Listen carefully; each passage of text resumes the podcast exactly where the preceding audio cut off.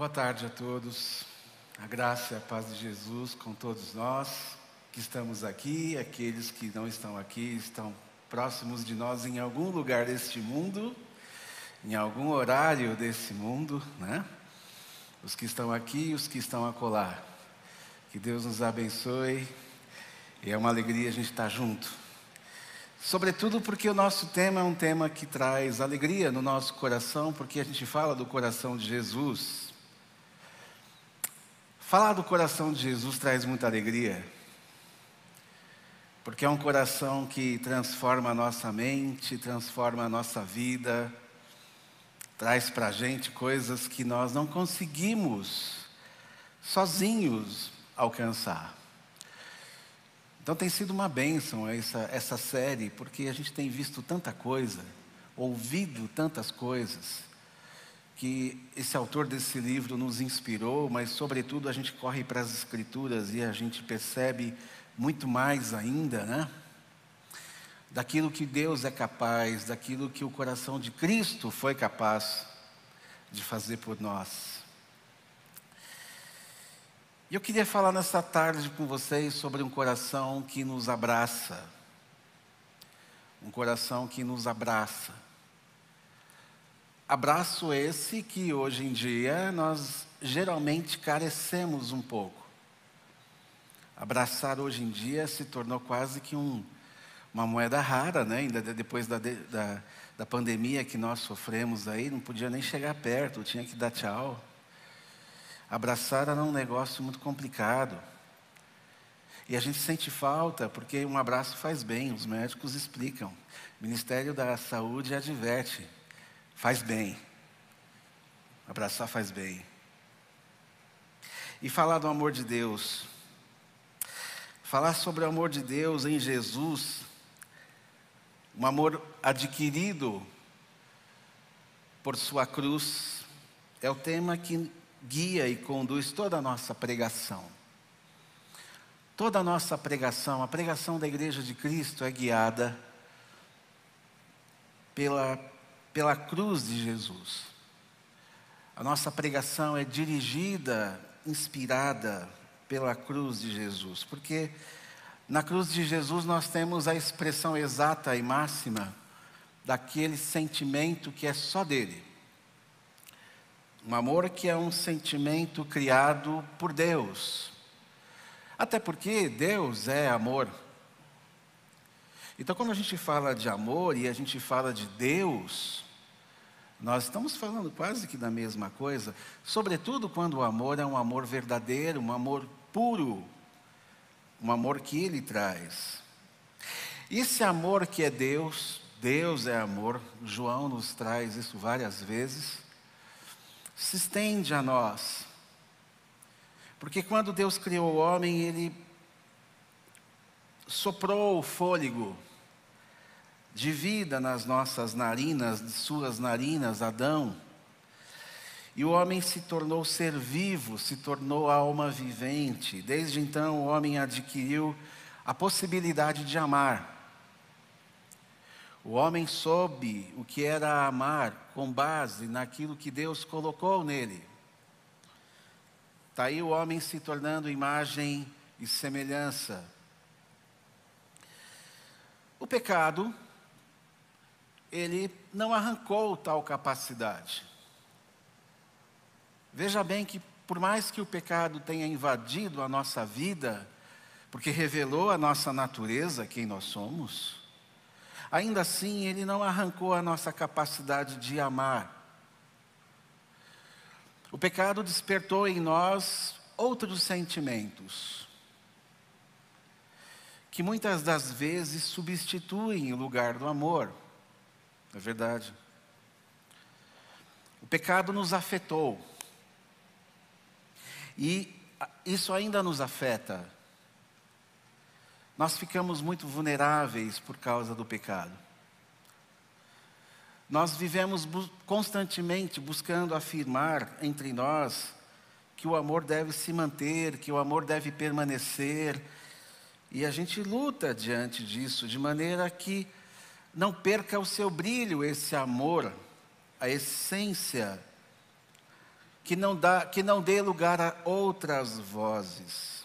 Aí nós nos perguntamos: será que Deus me ama? Tem muita gente que, que se pergunta, né? Eu já ouvi essas perguntas já. Será que Deus me ama? Será que Ele ainda me ama? Será que Deus não desistiu de mim? Será que Deus não vai mais me responder alguma coisa? Será que Ele não olha mais para mim? No entanto, a verdadeira voz de Deus revela a nós que o amor dele nos acompanha, nos acompanha sempre com a sua fidelidade. Da mesma forma que Deus é amor, Deus é fiel. E aí nós casamos o amor de Deus com a sua fidelidade. Aí dá um prato perfeito. Porque nessa fidelidade, Ele pode nos dizer: Eu te amei ontem, eu te amo hoje, e eu te amarei sempre.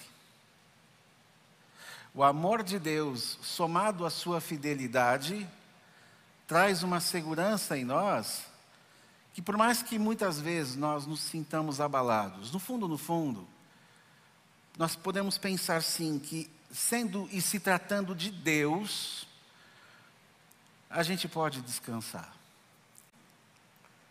Bem como também nos acompanha com a sua constância.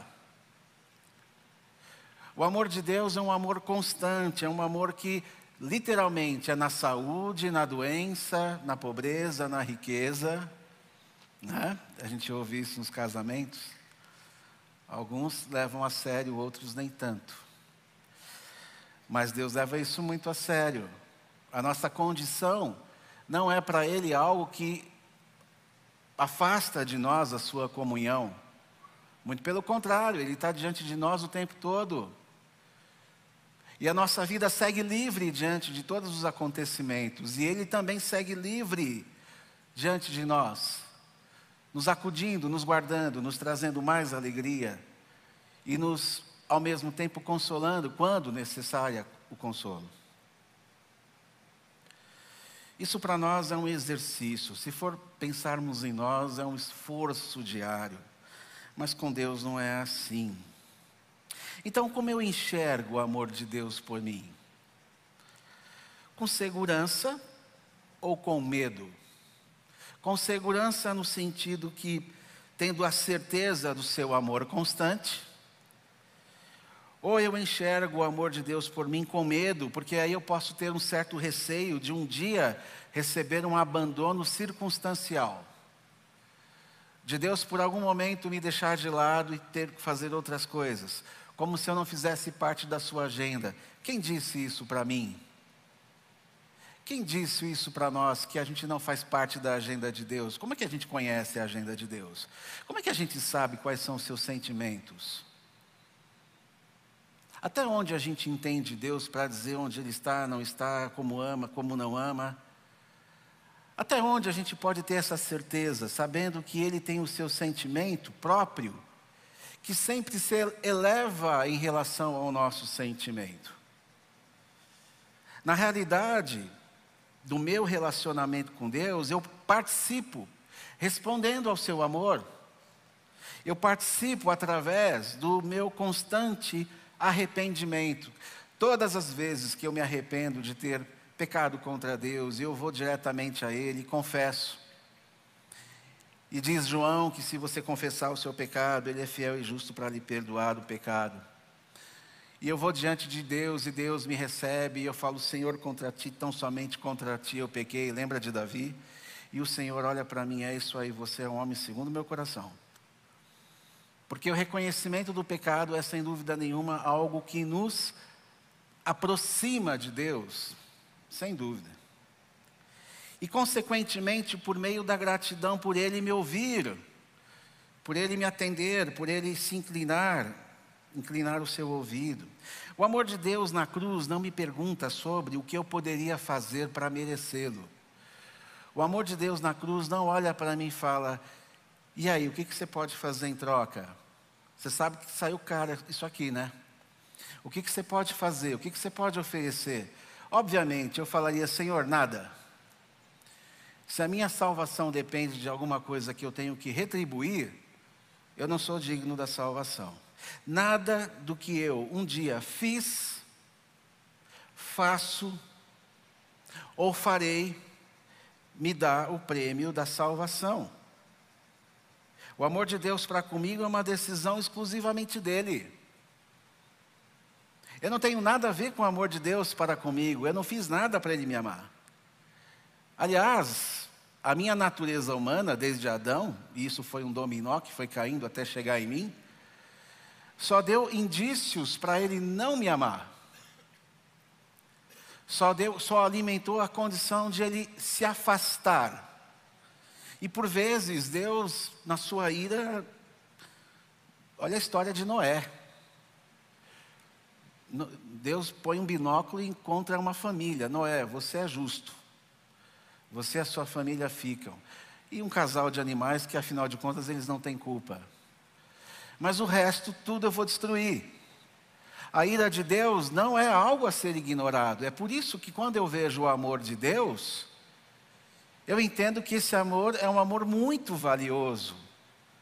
Porque os motivos da sua ira são muito mais claros do que os motivos do seu amor.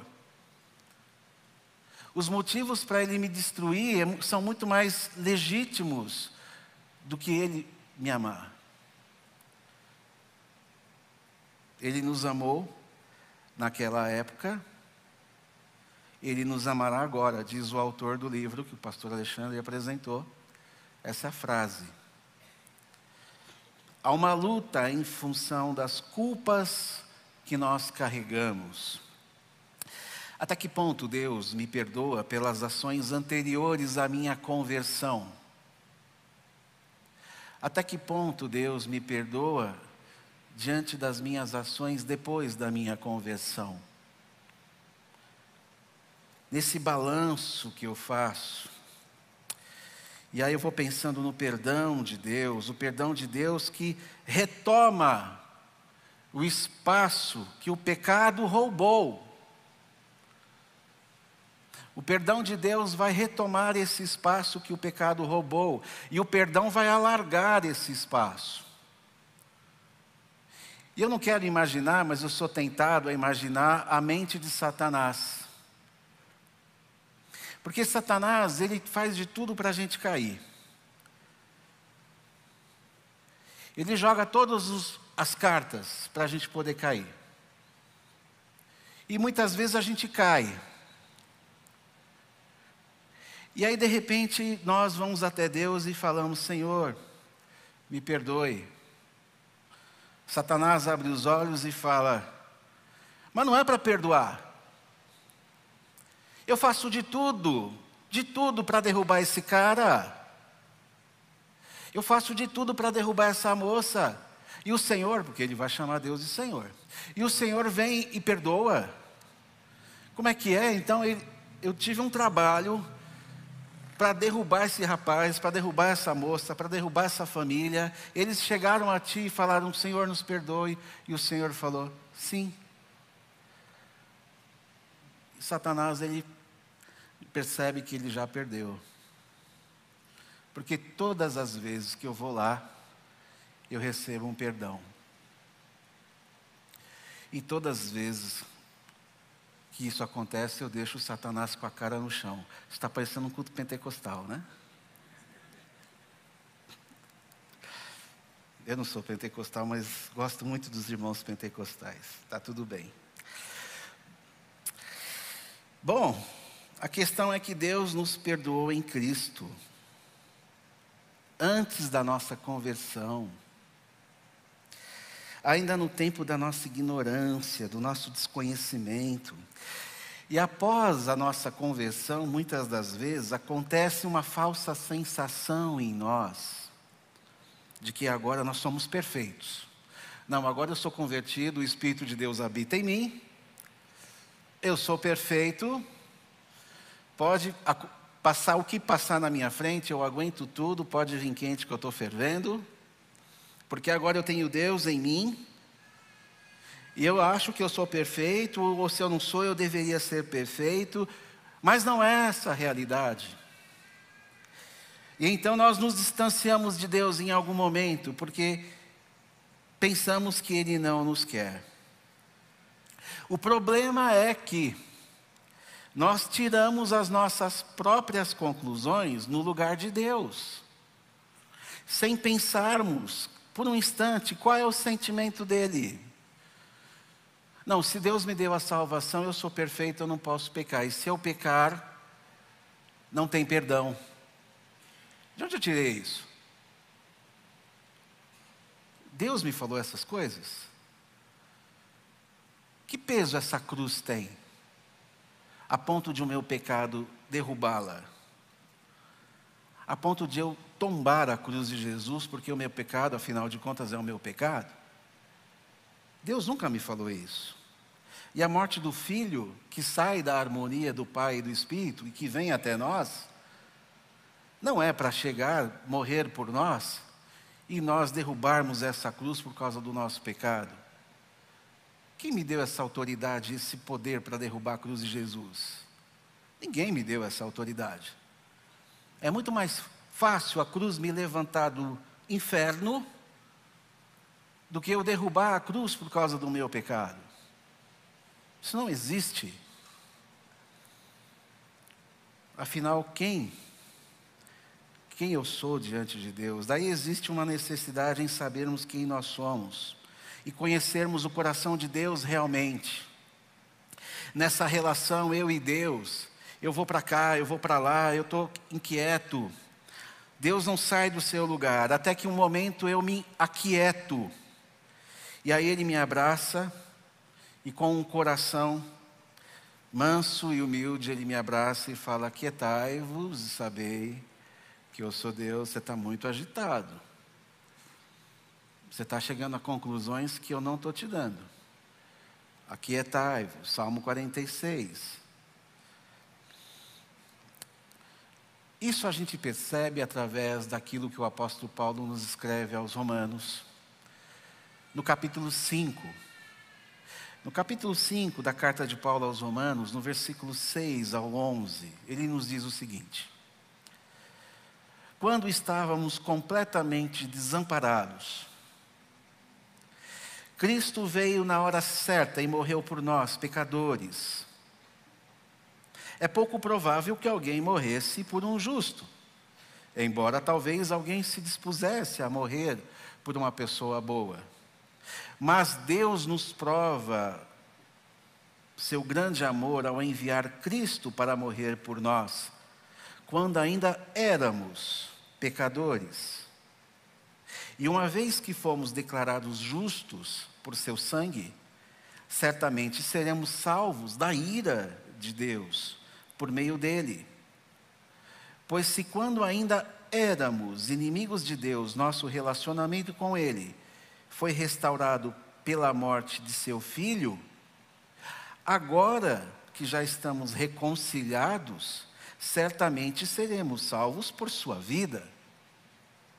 Agora, portanto, podemos nos alegrar em Deus, com quem fomos reconciliados por meio de nosso Senhor Jesus Cristo, escreve Paulo a nós. Paulo escreve à igreja de Roma, ele não está escrevendo para pessoas não crentes, ele está escrevendo para gente convertida, gente que já passou pelo batismo gente que não é perfeita, apesar de estar no meio daquele que é cabeça e é perfeito. Isso nos traz a ideia de que nós também nós não somos perfeitos, a fim de respondermos a um sacrifício que é perfeito. O sacrifício de Jesus é perfeitamente perfeito diante da minha imperfeição em nosso pior estado, em nossa, em nossa pior condição, em nossa mais baixa posição, Deus olhou para nós e nos amou. É uma decisão dele. Ele nos amou primeiro, inclusive, diz João na sua primeira carta. E hoje, muito mais agora, possuímos mais motivos para sermos amados. Jesus é a chave de reconciliação. O que, que um pai não faz por um filho? Nós éramos inimigos de Deus. Deus coloca o seu filho na história. Ah, aí você amoleceu o coração do pai. Porque agora esse filho é mediador entre nós e o pai.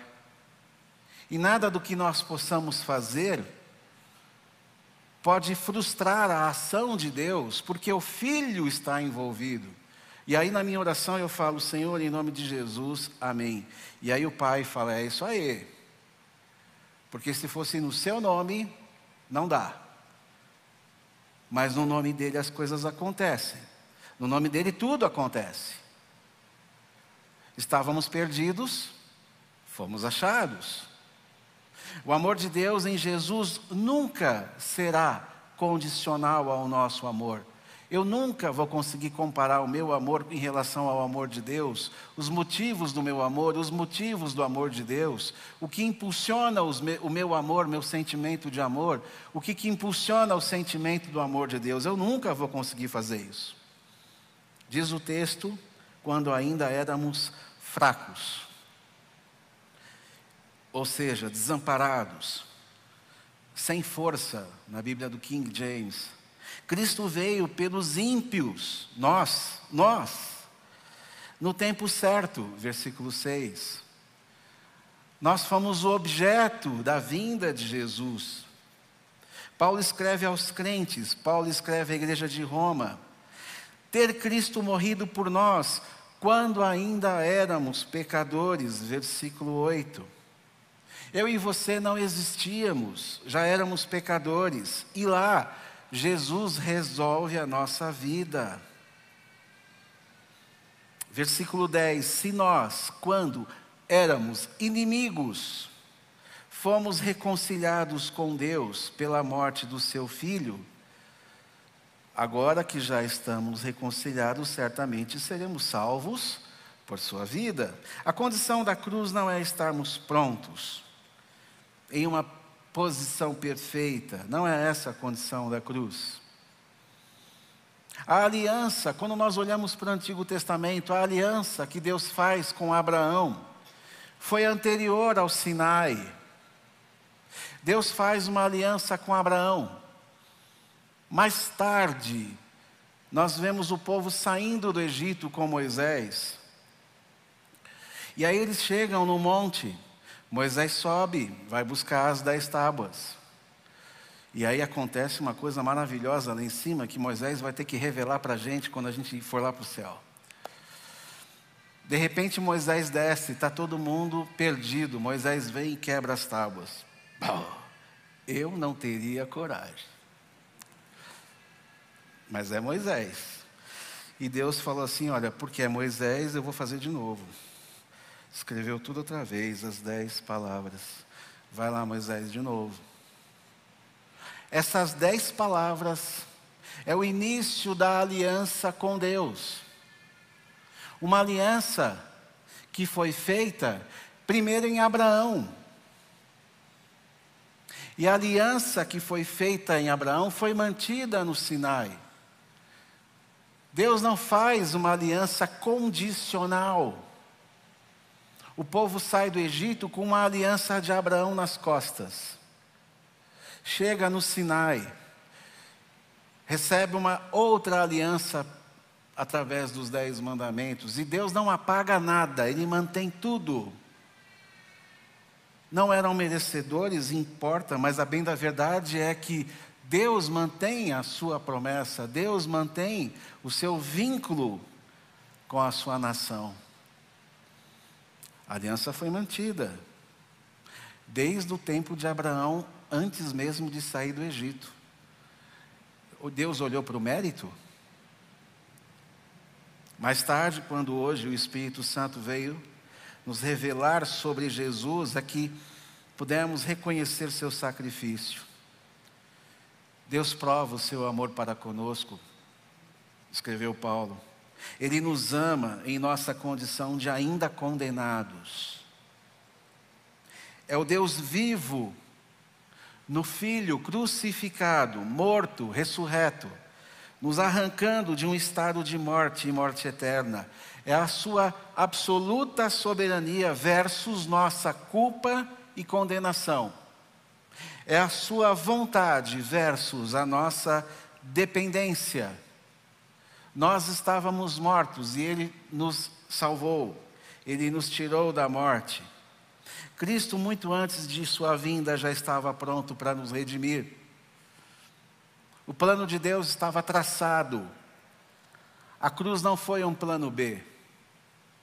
A cruz não foi uma, uma situação de que, olha, vamos, in, vamos improvisar.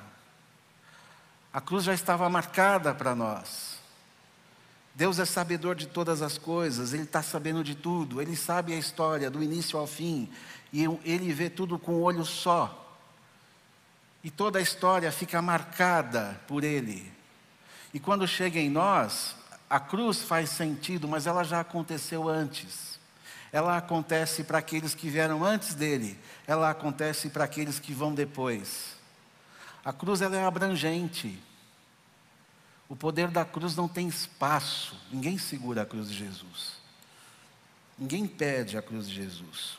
Por meio da boca dos profetas, a salvação havia sido anunciada. Ou até mesmo no momento do Éden, quando Deus fala que a semente da mulher pisaria na cabeça de Satanás. A redenção já começa em seguida a queda. Deus já pensa em nós no momento seguinte. Ele não quer nos perder. Cristo morreu pelos ímpios. Por ímpios apenas Jesus morreu. Jesus não é um mártir. Jesus não morreu por uma ideologia. As causas não são as nossas fraquezas humanas. Ele está falando aqui de vida eterna, é algo muito mais. É isso que eu me preocupo. A minha vida tem a ver com essas coisas. As ideologias, as causas, isso para mim tem fim. Hoje nasce, amanhã morre. As gerações vão e vêm. Mas Deus está aí, a cruz está fixada. Gerações virão, talvez não nós estejamos mais aqui, gerações virão, seus problemas serão outros, e eles vão falar da cruz como solução. Não vai mudar nada. Se Deus agiu por meio de Cristo quando nós estávamos mortos, condenados, assim logo, muito mais agora. Deus se aproximou quando estávamos distantes. A pergunta é: por que se Deus, ou por que Deus se afastará de nós quando agora nós estamos perto dele? Essa pode ser a sua pergunta. Por que, que Deus pode se afastar de mim, agora que Ele está perto de mim? Depois que a cruz acontece, qual é o meu medo? Qual é o meu receio? Qual é a minha dificuldade em, em reconhecer e compreender o amor de Cristo? Sofreu por nós quando nós ainda éramos órfãos, fracos, perdidos, condenados. Por que, que Ele não vai olhar para nós agora que nós somos filhos da família? Eu me sinto da família, eu me sinto filho.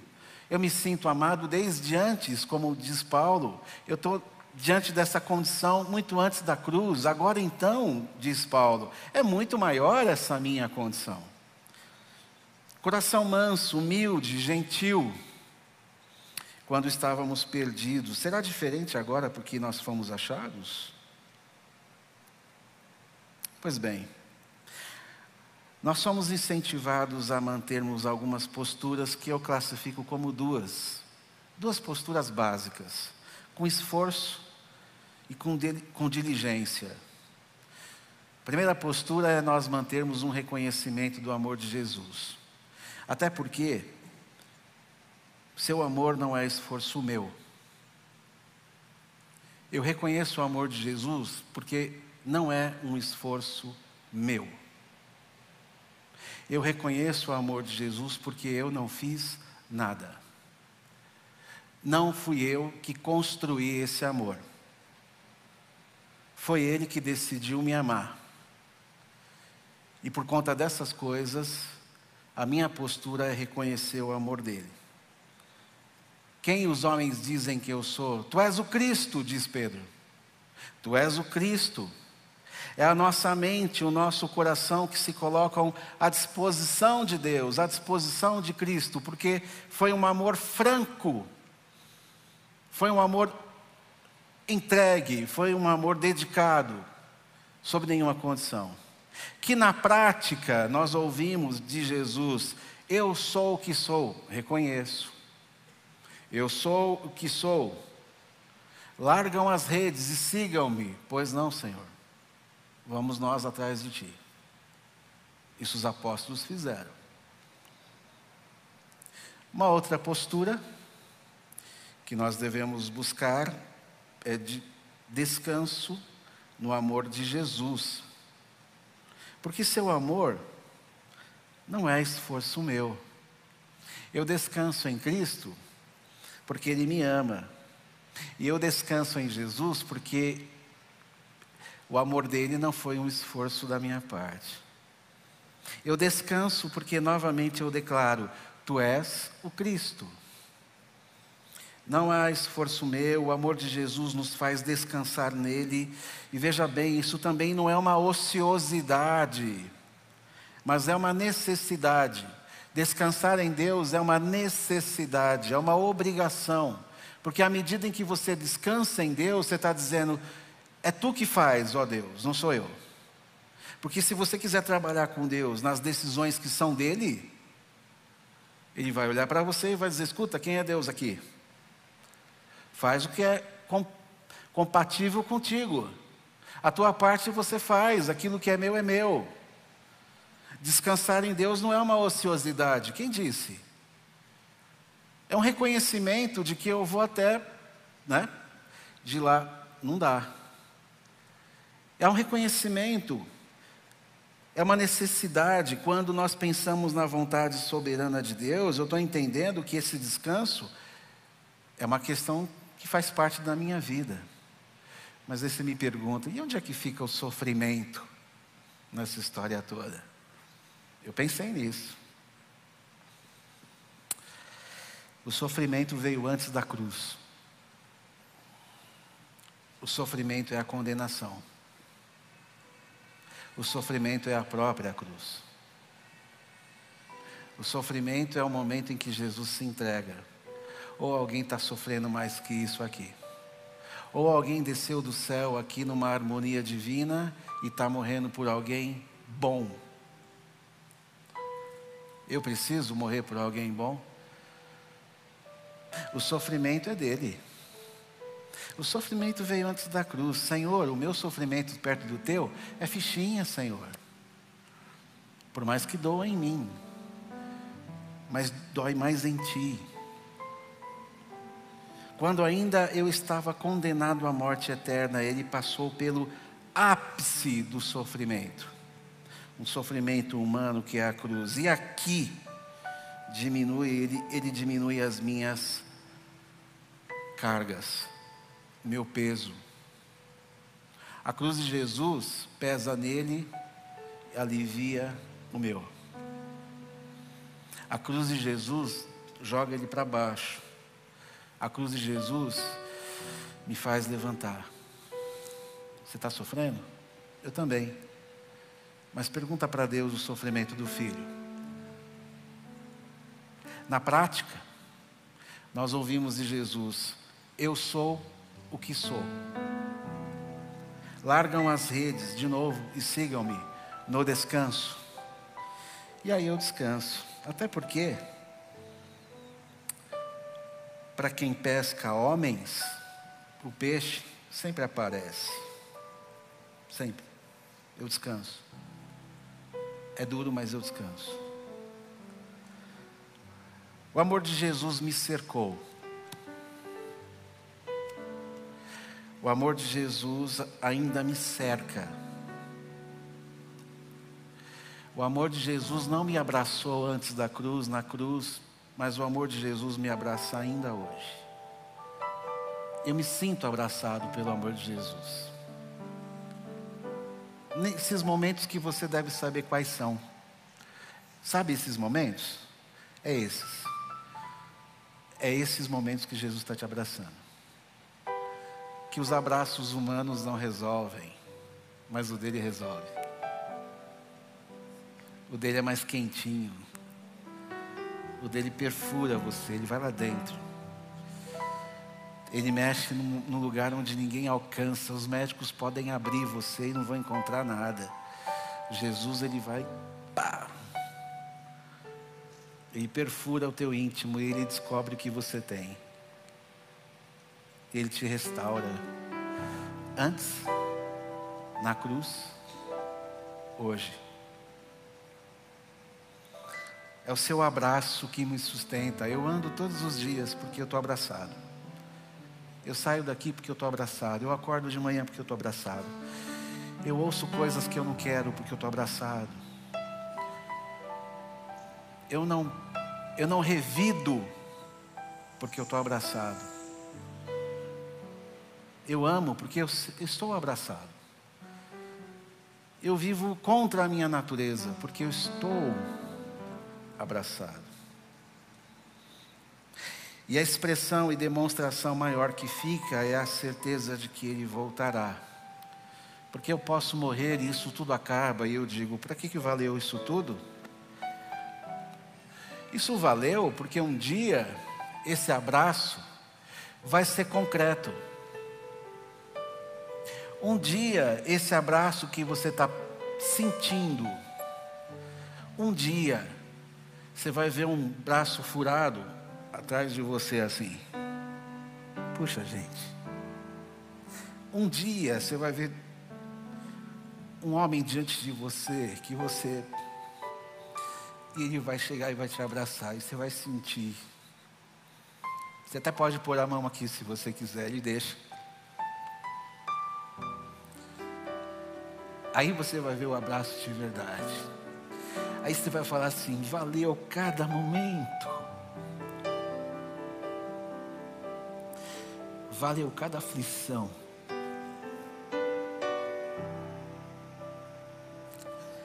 valeu cada dificuldade. Vocês deixam aqui de propósito, né? Já entendi. Valeu. Valeu porque agora eu sei em quem eu tenho crido. Agora eu cheguei onde eu tinha que chegar. Esse abraço não é só um sentimento que eu estava tendo pelo Espírito de Deus. Agora eu tô, a minha fé foi contemplada. Acabei a carreira, guardei a fé pus a fé no bolso. Mas agora eu estou sentindo verdadeiramente quem é Jesus. Valeu os 30, 40, 50, 60, quero que aumente isso. 80, 90 anos que eu vivi. E eu cheguei onde eu cheguei. E eu vou rever os meus irmãos, a minha família, a igreja, que também se sentiu abraçado e agora está tendo mesma, o mesmo sentimento que eu. Eu quero isso para mim, eu não sei você. Eu tenho vivido isso, eu não sei você. A nossa luta é essa, cada dia. A gente corre para isso. E Deus tem visto cada situação nossa, né? Deus tem sentido, tem visto o teu coração em todos os instantes. E Ele vai contemplar tudo isso. Mas desde já, sinta-se abraçado por Jesus. Desde já, não espere a eternidade, não. Sinta-se abraçado por Cristo agora, o Cristo que te abraçou lá atrás, que te abraça hoje, e que um dia vai olhar nos teus olhos e vai falar assim: agora nós estamos juntos. Baixe sua cabeça e vamos orar. Santo Eterno Deus, nosso Pai, nós te louvamos, Senhor. Nós te benzemos, ó Deus, porque é indescritível o teu abraço, é indescritível o teu consolo, é indescritível a tua ação na nossa vida. Só quem vive essa realidade é quem sabe. E a minha oração, ó Deus, é por esses que vivem essa realidade, que isso seja uma verdade todos os dias para nós ao mesmo tempo que seja uma verdade para aqueles, ó Deus, que não sentiram esse abraço ainda. Ó Deus, abraça nesse momento aqui todos nós. que ainda não tivemos isso. Aqueles que estão nos vendo, ó Deus, vai de encontro, que teu Espírito, Senhor, abrace a estes que precisam de Ti, que querem saber quem é o Senhor, ó Deus. Tem misericórdia de nós, pelo Teu amor, pelo amor que o Senhor tem por nós, um amor tão longínquo, mas que chegou até aqui do mesmo jeito, e que agora, como diz o Teu servo Paulo, tem aumentado cada vez mais. Fica conosco, fica com a Tua igreja, no nome de Jesus. Amém e amém.